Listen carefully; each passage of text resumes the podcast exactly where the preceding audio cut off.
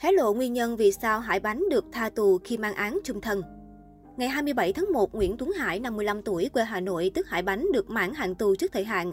Người đàn ông này được thả tự do sau 22 năm chấp hành án phạt tù ở trại giam Xuân Lộc, tỉnh Đồng Nai. Dù trước đó, Hải Bánh bị Tòa án Nhân dân thành phố Hồ Chí Minh tuyên án chung thân về tội giết người. Những năm 1990-2000, Hai Bánh được biết đến là cánh tay phải của trùm giang hồ Trương Văn Cam, tức Nam Cam. Ông ta từng khiến cả giới giang hồ rúng động khi liên quan đến cái chết của bà trùm Vũ Thị Hoàng Dung, tức Dung Hà. Luật sư Nguyễn Văn Tiến, đoàn luật sư Hà Nội nhìn nhận, việc Hải Bánh được tha tù trước thời hạn thể hiện sự nhân đạo của pháp luật, là sự ghi nhận cho nỗ lực cải tạo của giang hồ khét tiếng một thời này. Luật sư cho hay, pháp luật nghiêm minh, song vẫn có chính sách nhân đạo tạo điều kiện cho những người phạm tội có cơ hội làm lại cuộc đời.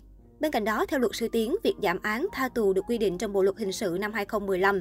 Cụ thể, tại Điều 63 của Bộ luật này quy định, người bị kết án cải tạo không giam giữ, phạt tù có thời hạn hoặc chung thân. Nếu đã chấp hành hình phạt được một thời gian nhất định, có nhiều tiến bộ và đã bồi thường được một phần hoặc toàn bộ nghĩa vụ dân sự, thì được xem xét giảm thời hạn chấp hành hình phạt. Đối với người bị tuyên cải tạo không giam giữ hoặc phạt tù có thời hạn, thời điểm xét giảm án là sau khi chấp hành 1 phần 3 thời hạn hình phạt.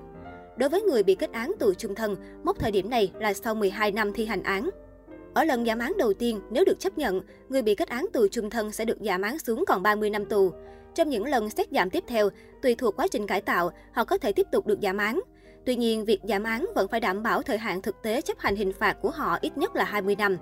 Tiến sĩ luật sư Đặng Văn Cường, đoàn luật sư Hà Nội cũng cho rằng, người có ý thức cải tạo tốt nghĩa là chấp hành tốt nội quy trại giam, tích cực học tập, cải tạo và có đủ kỳ xếp loại chấp hành án phạt tù từ khá trở lên. Cụ thể, theo quy định pháp luật, người đang chấp hành án phạt tù chung thân đã được giảm xuống tù có thời hạn và có ít nhất 20 quý liên tục liền kề, thời điểm đề nghị tha tù trước thời hạn được xếp loại chấp hành từ khá trở lên. Người có án từ trên 20 đến 30 năm phải 16 quý liên tục, án 15 đến 20 năm phải 12 quý liên tục, án 10 đến 15 năm phải 8 quý, án 5 đến 10 năm phải 6 quý, án 3 đến 5 năm phải 4 quý, án từ 3 năm trở xuống phải 2 quý liên tục. Thông thường mỗi năm sẽ có 3 đợt giảm án vào các dịp 30 tháng 4, 2 tháng 9 và Tết Nguyên đán. Tùy thuộc thái độ cầu thị của người phạm tội, giám thị trại giam sẽ xem xét đề nghị giảm án, tạo điều kiện để họ sớm trở về với người thân và làm lại cuộc đời. Đối chiếu các quy định của pháp luật trên, các luật sư cho rằng việc giảm án tha tù đối với Hải Bánh đã thực hiện đúng quy định.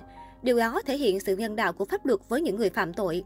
Nói khách quan thì việc một người đàn ông ra tù chẳng có gì đáng để bàn luận nhiều nếu đó không phải là Hải Bánh.